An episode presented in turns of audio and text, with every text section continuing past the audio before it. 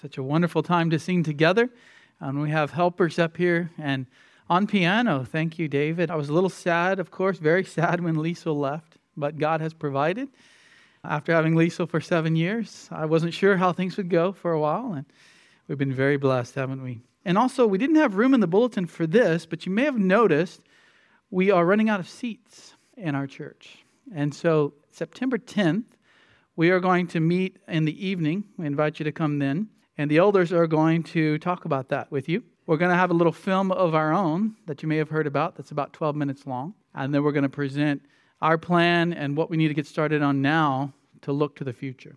God is saving people, God is bringing people, but we also need to plan for the future there. So, September 10th, Sunday evening, in a few weeks. Well, let's open God's Word. The most important part of our whole service is God's Word being proclaimed, opened up, explained. And we are in this wonderful book of Romans.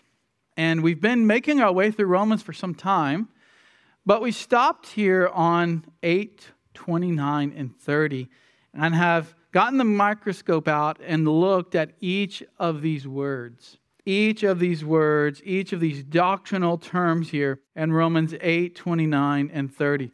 They're so important that we need to open each one up, have a close examination of that.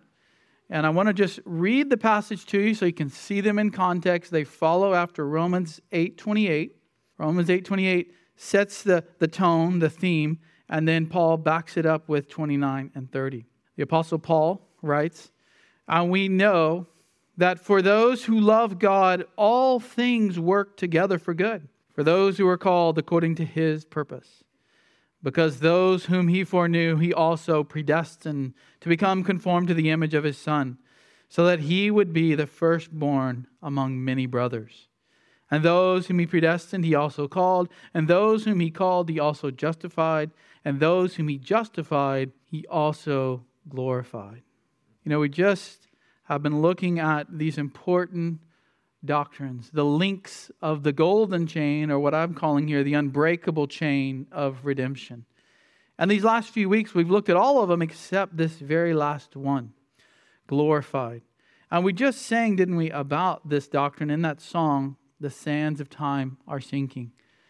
We've started singing that a few months ago, and I looked up why that song was written, what it was written about. The hymn was written based on a collection of letters from Samuel Rutherford. Samuel Rutherford was a Puritan or Puritan like Scottish pastor in the 1600s. And he wrote some wonderful letters. You should get a copy in our bookstore if you don't have his letters. But in the 1800s, a pastor's wife looked at those letters and wrote this hymn. And the hymn is about the future glory in Emmanuel's land. Not just the glory of Christ, which is the most wonderful glory, but we will also be glorified with him when we're in his land, when we're with him in eternity. And that's our doctrine today glorification. Glorification. It's the last of the five links here in the chain that we've been looking at. The first one was foreknown. The all powerful God has foreknown his people, his elect. God has looked at who he would save and chose them before the creation of the world. He didn't look forward. No, he decreed all that he would create. He decreed of those people whom he would set his love on, his covenantal love. God did not look forward in time and try to learn what someone would do. He's never learned anything. You've probably gotten tired of me saying that the last five weeks. God has never learned anything. He knows all things, He decrees all things. He chose those whom He would save. Foreknown is just another way of saying elected in love or foreloved. Then the second link, He predestined. He predestined. He literally marked them out from before the foundation of the world to come to saving knowledge of His Son. We often combine these two together, foreknown and predestined, and we talk about election or predestination. But here Paul has separated them, and he wants us to know God has chosen to have a close, intimate relationship with his people. That's foreknowledge. And then he's marked them out. He's made sure that that will come to pass, that they will be saved in time. And then the third link was calling. That in the life of the believer, the one who is predestined that that person would be called effectually by God Himself, divinely called. In other words, God would change the heart of the unbeliever, of the rebel against Him. In their lifetime, they would come to have saving faith because they've been foreknown and predestined. But God sends the call and they will respond. They believe in Christ, they repent of all sin. And then last week we looked at justification. The same group, all the way down here, the same ones that God foreknew, He predestined, the same ones He predestined, He calls, and the same one He calls, He justified. Justified means declared them righteous in Christ. That they're righteous in Christ, that their sins are forgiven. This happens when you have faith, when you repent, you are justified. You receive the righteousness of Christ because you're united with Him. And today, we'll look at the last link, as I said glorification. Now, glorification is future. It's future, but notice how Paul writes of it. He also not will glorify. What does he say? Glorified. It's a done deal. This is going to happen. It's obvious that the same people he started with back in verse 29 with foreknew will make it all the way to the end. And that is the main point of this passage, that we can have assurance. And we'll come back to that throughout today's message. But I want to zoom in on glorification. Let's talk about what it is. First of all, I want you to see the path of glorification. And obviously, you're not going to see all this in this passage. We've got to look broadly. We've got to look at Romans, what he's already said up until this point, and even bring in a, a few other verses. So, in that sense, it's a theological sermon today. We're going to open up one theology topic and look at it so we can make sense of the whole passage here. First of all, the path of glorification. What is glorification? Well, John MacArthur and Richard Mayhue, in their wonderful textbook, Biblical Doctrine, say that glorification is the final step in salvation. It involves the completion of sanctification and the removal of all spiritual defects. That's a wonderful thought right there. No more spiritual defects. Glorification comes about when Christ returns and he raises all believers and he gives them a resurrected body. It's important to keep that in mind as we talk about this. You need to know what it is. It is a glorified body that Paul has in mind here, dwelling eternally with Christ. Now, what is the path? What is the path to get to glorification. I mean, obviously, we should want that, right? You should want a perfectly glorified body. You should want a body without any sin defects. Well, it's the basic order that he gives right here. He's told us here in verses 29 and 30. This is the order of salvation, or the ordo salutis, at least in a shortened form here that Paul gives. Theologians call this the ordo salutis. It is the five links that I just went through. And there are others that theologians often add in, like union with Christ, which happens right before justification. And the big one, which happens between justification and glorification, is sanctification. Sanctification. Paul has taught a lot on sanctification in his other letters. He will teach us quite a bit on that in Romans 12 through 16. But here, he has in mind, and the reason I think he left it out, scholars debate this, but I think he left it out here because what's he focused on in 8 28 through 30? What God has done. What God has done, right? It says that God will work all things together for good. And then he backs it up by talking about a person's salvation. And he is focused on what God does. Do you play any part in God's foreknowing? Do you play any part in God's predestination? Do you play any part in God calling? Do you go about and help God with the justification process? Do you help God to glorify you someday when Christ comes back? No, the focus here is on God and what He's doing. And anyone who says we do those things or we help God with those things is not teaching or speaking according to the Bible. Now, there are things that we do along the process, of course, sanctification being one of them. Once you're saved, you are called to greater holiness. But that's not what Paul has in mind with this chain here. It's to give us assurance. But I do want to bring up sanctification. It's important enough to bring up at this point because sometimes people think, I've been saved, I've been justified, I've checked the box, I've got the golden ticket. now I can rest easy. I can go back to my sinful life. I can do as I like. I will be in heaven someday. I can be a Christian couch potato and just sit back, take it easy, let everyone else do ministry, let everyone else grow in their faith, because I am going to heaven.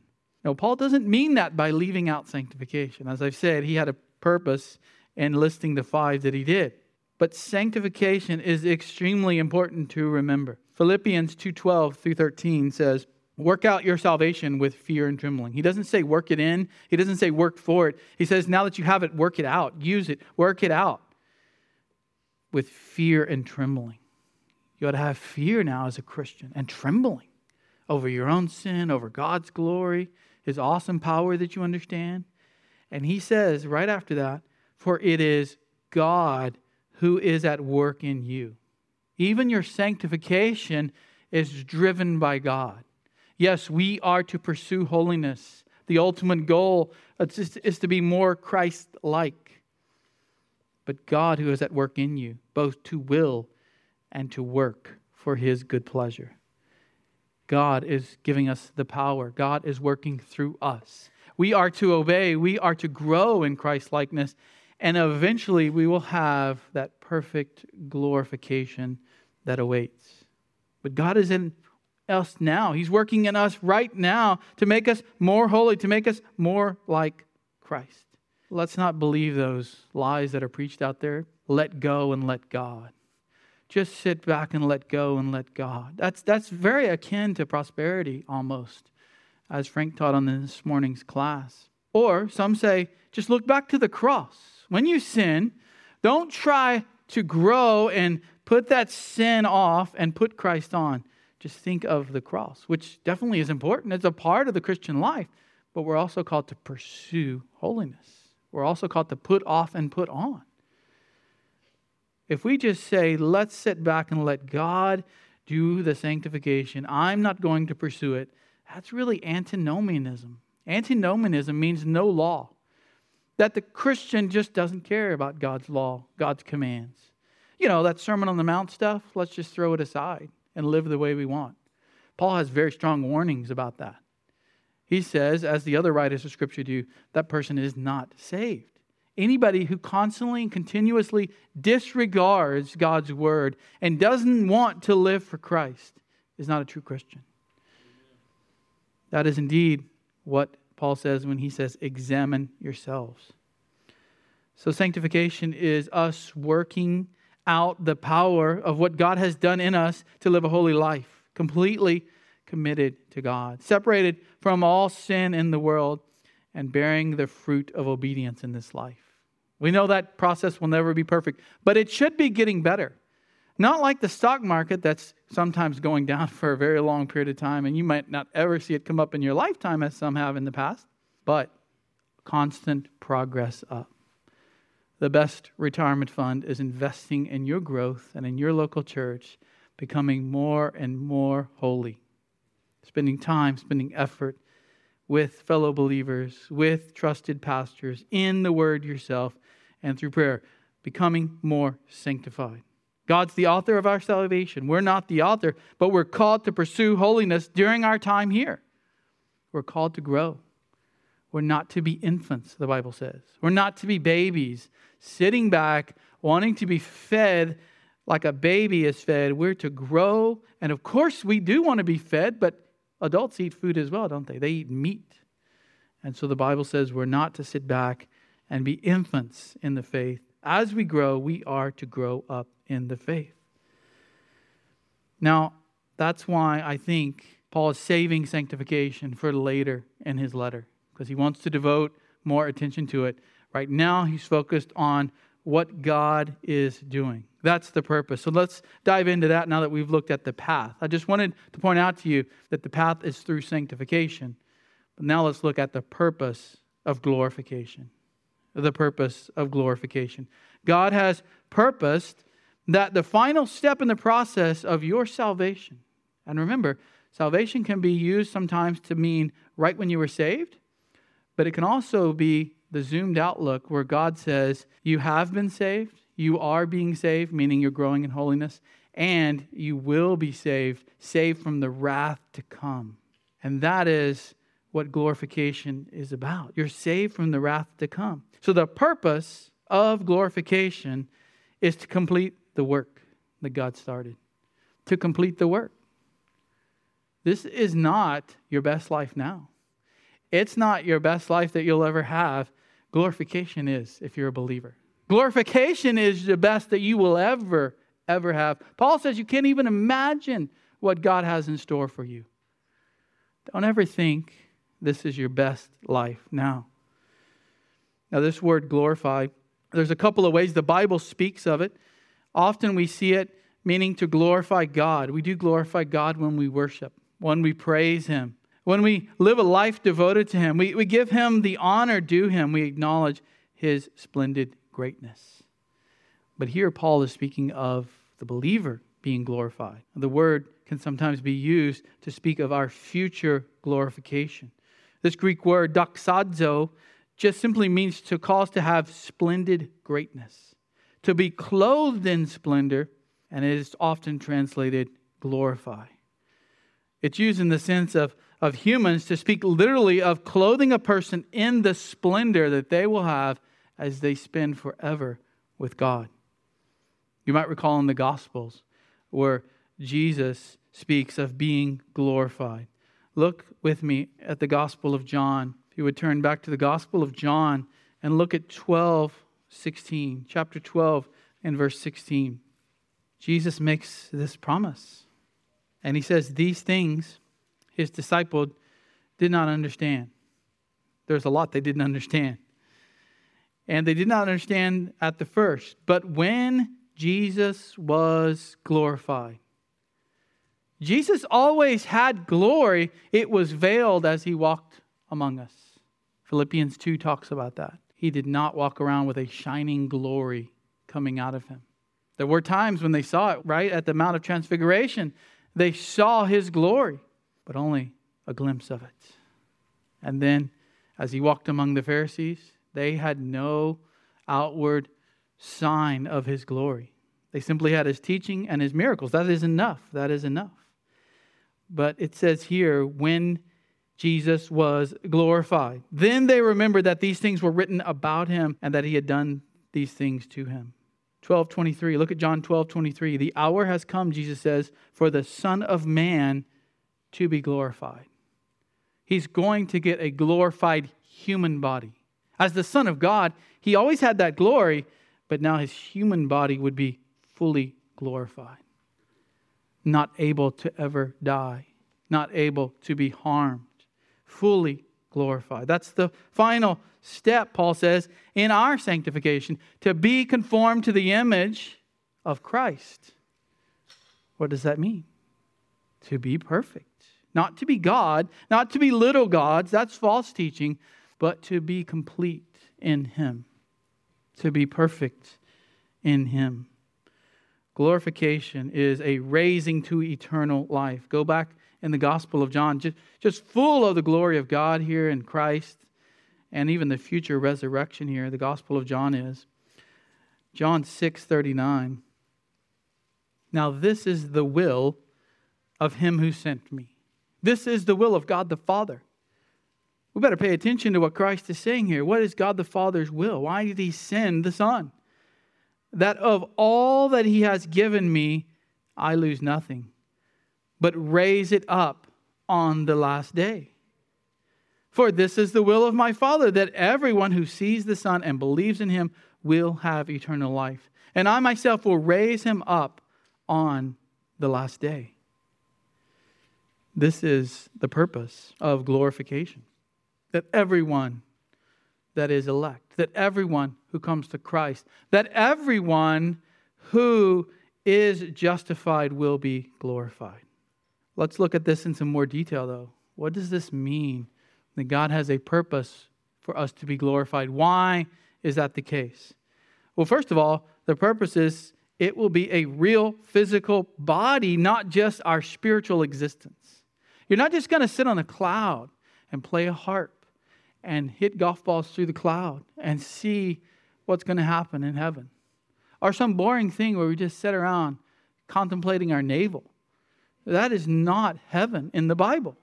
That's mankind's idea of heaven, these little cartoons you see, and newspaper cartoons and so on. And that's kind of the image in America that heaven's just this wonderful place.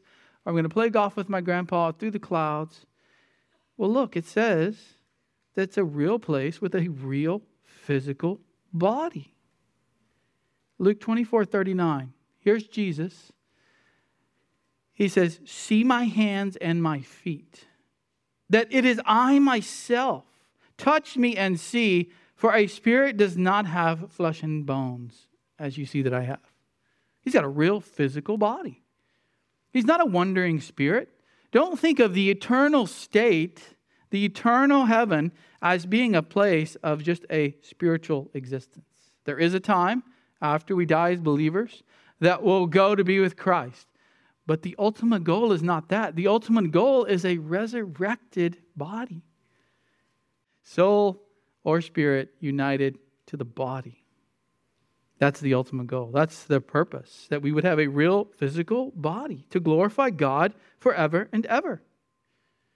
Because there's going to be a real new heavens and new earth, a place where you can walk, a ground, mountains, streams, trees, buildings, houses, work, work that will be easy, by the way it's not going to be a boring place. The eternal state's not just going to be, you know, do a few things and now we're bored for eternity. We are going to be serving the Lord with our whole physical body. Another purpose of glorification is that you will be marked by glory, not dishonor, like our current bodies are. Even though we're saved, even as Christians, our bodies are still tainted by sin you still sin. You still have the effects of sin on your body as well. But Paul says in 1 Corinthians 15:43 that this glorified body it is going to be raised in glory. Now our bodies he says are sown in dishonor, but it this future glorification it is raised in glory. It is sown now in weakness, it is raised in the future in power. So there's a glory to it. That's really where the word glorification comes from. The body we have right now was created by God, and it was good in our first parents, Adam and Eve. But when they sinned, it became a vessel that was used for dishonorable use when we sin. We were dishonored by the curse, and we now live that out in our lives. We use our bodies as an instrument of our sinful acts. Paul's covered this in Romans chapter 6. That we look forward to the hope of glory so that we'll have this body marked by glory and no more sin. I'll always remember a couple of times I've heard John MacArthur say this, where he says, The, the thing I look forward to most in heaven is being with Christ and having no more sin. No more sin. Because as a Christian, you hate sin. You hate it. You hate it when you sin. We present our bodies as instruments of unrighteousness. Go back to Romans 6:13. Paul's covered this already, so I want to just review it quickly with you. Romans 6:13. He says, "Do not go on presenting your members to sin as instruments of unrighteousness." The reason he's commanding Christians to do that is because sometimes they do. Sometimes they wander back. They, they look back across the fence and they say, you know, that really felt good. I'm going to wander back over there for a little bit. Now, God grabs us and He throws us back on the right side. But there are times when we wander off. And He says, don't do that. He's encouraging us to not stray, to not backslide. And don't go on doing that, presenting your members to sin as instruments of unrighteousness, but present yourselves to God as those alive from the dead, and your members as instruments of righteousness to God. But because in glorification it will be marked with glory, we won't have to even strive to do that. It'll be our natural, everyday tendency and reality. It will be actual. It will be everything for the glory of God, every breath, every thought, every moment, serving Him. This means that all believers in Christ, in our glorified state, will be in perfect holiness, free from every sin. This was the reason, one of the reasons mentioned, that Christ gave himself for his people. Go to Ephesians 5, Ephesians 5:27. And this is an encouragement to husbands, but right in this encouragement to husbands, we see the perfect model of what we should be like as husbands. Husbands, love your wives. Now he's going to show us what love looks like. The perfect exhibit A example of love. Just as Christ also loved the church. And he gave himself up for her so that he might sanctify her, their sanctification, having cleansed her by the washing of water with the word, that he might present to himself the church in all her glory. The ultimate goal is to present the church in all her glory, having no spot or wrinkle or any such thing, but that she would be holy and blameless.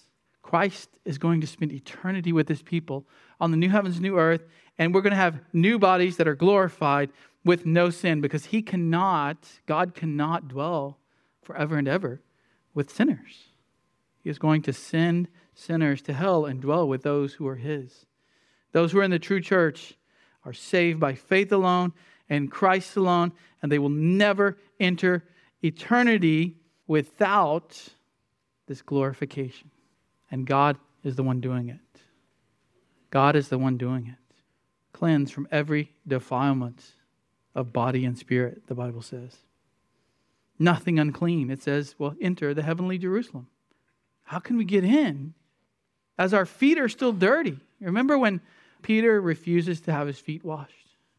And then he gets sarcastic and he says, Well, okay, Christ, just give me a whole bath.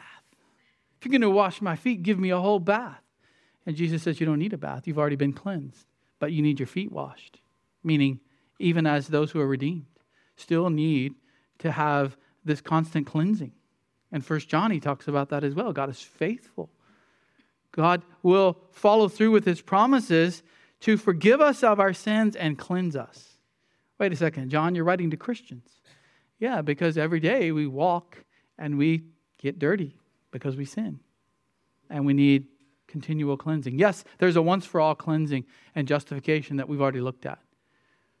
But God continues to forgive. Based on the blood of Christ, He's already forgiven you of future sins, and the Bible says when you come to Him and confess your sins, He will forgive you. He is faithful. He is faithful to keep His promise. But we will eventually be completely glorified. Another purpose this body, this glorification, will be an imperishable body. That goes without saying, really, if you follow what I've said so far, but it's imperishable. It will not perish. 1 Corinthians 15 51 Behold, I tell you a mystery. We will not all sleep, but we will all be changed. There will be some who are still alive when Christ comes back, is what he's saying. But everyone will be changed. Even those who are alive when Christ comes back to get his church will get this change.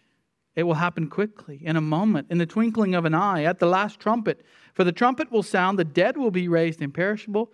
And he says, We, speaking of those alive at the time Christ comes back, will be changed. For this perishable must put on the imperishable, and this mortal must put on immortality. You have to have an imperishable body. And God is going to give us that. This is what glorification entails. When we are with Christ in heaven, the effects of sin upon us will be no more. We will rest from our labors. We will rest from our labors and the sense of this ongoing struggle against the sinful curse upon the world. See, it's one thing so that you don't sin anymore. That's what we've already looked at with the glory. But what about other people sinning and the effects of sin on the world? When we go out and we burn up in 110 degree heat, right, you have to think that must be part of the curse. Or when we get sick, that's not necessarily because you sinned, is it? That's the effects of sin upon the world. Because sin came into the world, there are bad things that happen to God's people. And that's all part of God's plan. That's the all things that we looked at in Romans 8 28. That will be gone in the glorification that is to come. We have an imperishable body. Also, God's purpose in this is a glorified body that's raised in power, in power, not sown in weakness like the natural body. 1 Corinthians 15 43. The current body is sown in weakness, the new glorified body will be raised in power. Power, he says. We will all be changed. What this change he's talking about is, yes, the imperishable body, but also empowered by God to do everything he commands and to live for his glory. You ever get up and just think, I'm going to read my Bible today? I'm going to pray. I'm going to read my Bible, and I don't have anything else to do, and I'm going to pray for hours. I'm going to read my Bible for hours. And then you get into it, and what happens? Fall asleep, get distracted, think about all the things you got to do every day. Or you come to church and you think, you know, today I'm going to serve my church. I'm going to sign up last week for all of these things that were out here on the windows. Then the second month into that, you're just thinking, I can't keep up with all this. You want to serve God. You want to serve God, but you have to rest. You have to eat. You have to do the things to let your body rest. You don't always have the energy, but someday we'll have boundless energy.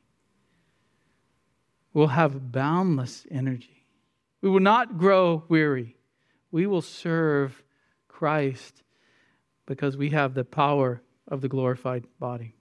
Okay, the last main point that I want to show you. We've looked at the path of glorification, the, the purpose, and then here the promise, the promise of glorification, number three.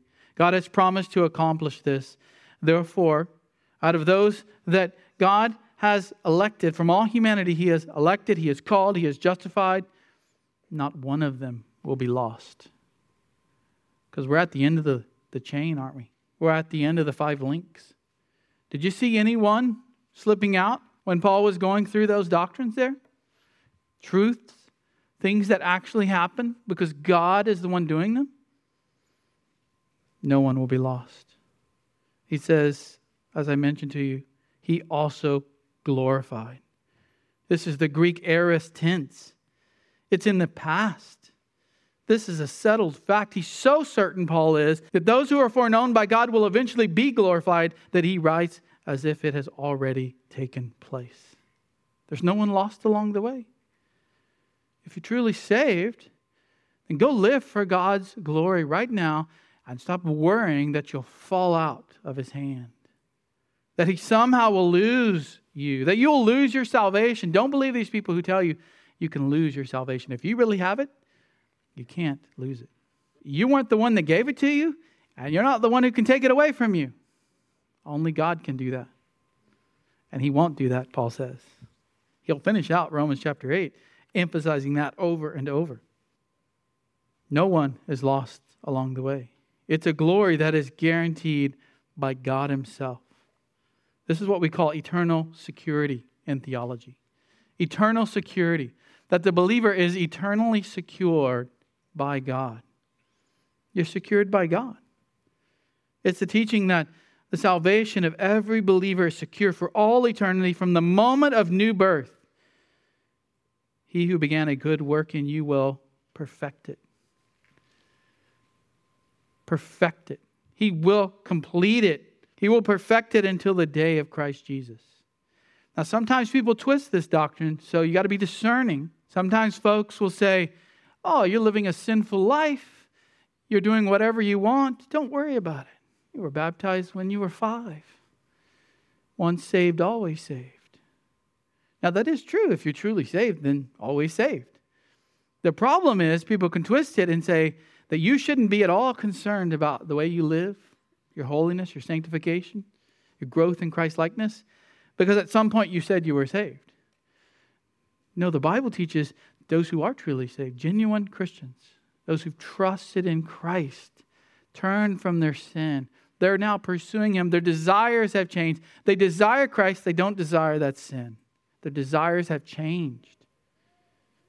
Those, He says, will also be glorified. Truly, in that sense, once saved, always saved. The question is who's saved? Not the person who produces bad fruit constantly, regularly, every day in their life. If that's you here today, you need to turn to Christ fully. Not tell yourself, oh, well, I did this thing back in the past. What's your day like today, this week, this month, What's your life like now? Don't look back to some point in the past. That can be helpful. Paul often says, Remember your baptism. He talks about that in Romans 6. But that's an encouragement to continue on living in holiness. Don't think that something you did was somehow a guarantee that you're saved. No, you were made a believer. God granted that to you. God granted you repentance. We looked at all of those verses a few weeks ago. You exercise what God granted to you, and now, today, you're continuing in that. Do you just have faith at the beginning of your walk and then you lose it? No, you have it every day, right? Did you get up today having faith in Christ? Did you get up today battling your sin? Did you get up today desiring to be closer to the Lord? And you might say, well, uh, not when I first woke up. No, in general. In general, what is your life like now? What is your life like now? If it is one that is following Christ, you love the Lord, you fight your sin, then here's what the Bible says To him, that's God, who is able to keep you from stumbling and to make you stand in the presence of his glory blameless with great joy. Jude 24. God will make you stand not yourself. Not yourself. God will make you stand if you're His. Those who are genuine believers will endure in the faith because they are kept secure by God. Because of God's foreloved, because of God's election, because of God's predestination, because of God's calling, because of God's justification of you. Here's how the Westminster Confession of Faith, that old Puritan confession, says it he says the perseverance of the saints depends not upon their own free will, but upon the immutability of the decree of election, flowing from the free and unchangeable love of God the Father. And then it goes on there to talk of how the work of Christ and the Holy Spirit is part of that. God has chosen, God the Father has chosen his elect. The Son has come to redeem them. The Holy Spirit regenerates and dwells, seals them and people teach that you can lose your salvation, how can that be reversed? How can the Spirit unseal you, God unelect you, the Son unredeem you? John 6 39, this is the will of him who sent me, that of all that he has given me, I lose nothing, but I raise it up on the last day. This is an important doctrine to remember.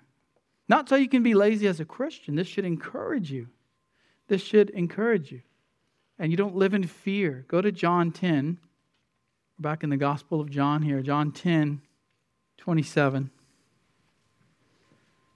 Jesus says, My sheep hear my voice, and I know them. They follow me. And I give eternal life to them. They will never perish, ever. I like how the LSB puts it. Literally translated, they will never perish, ever and no one will snatch them out of my hand.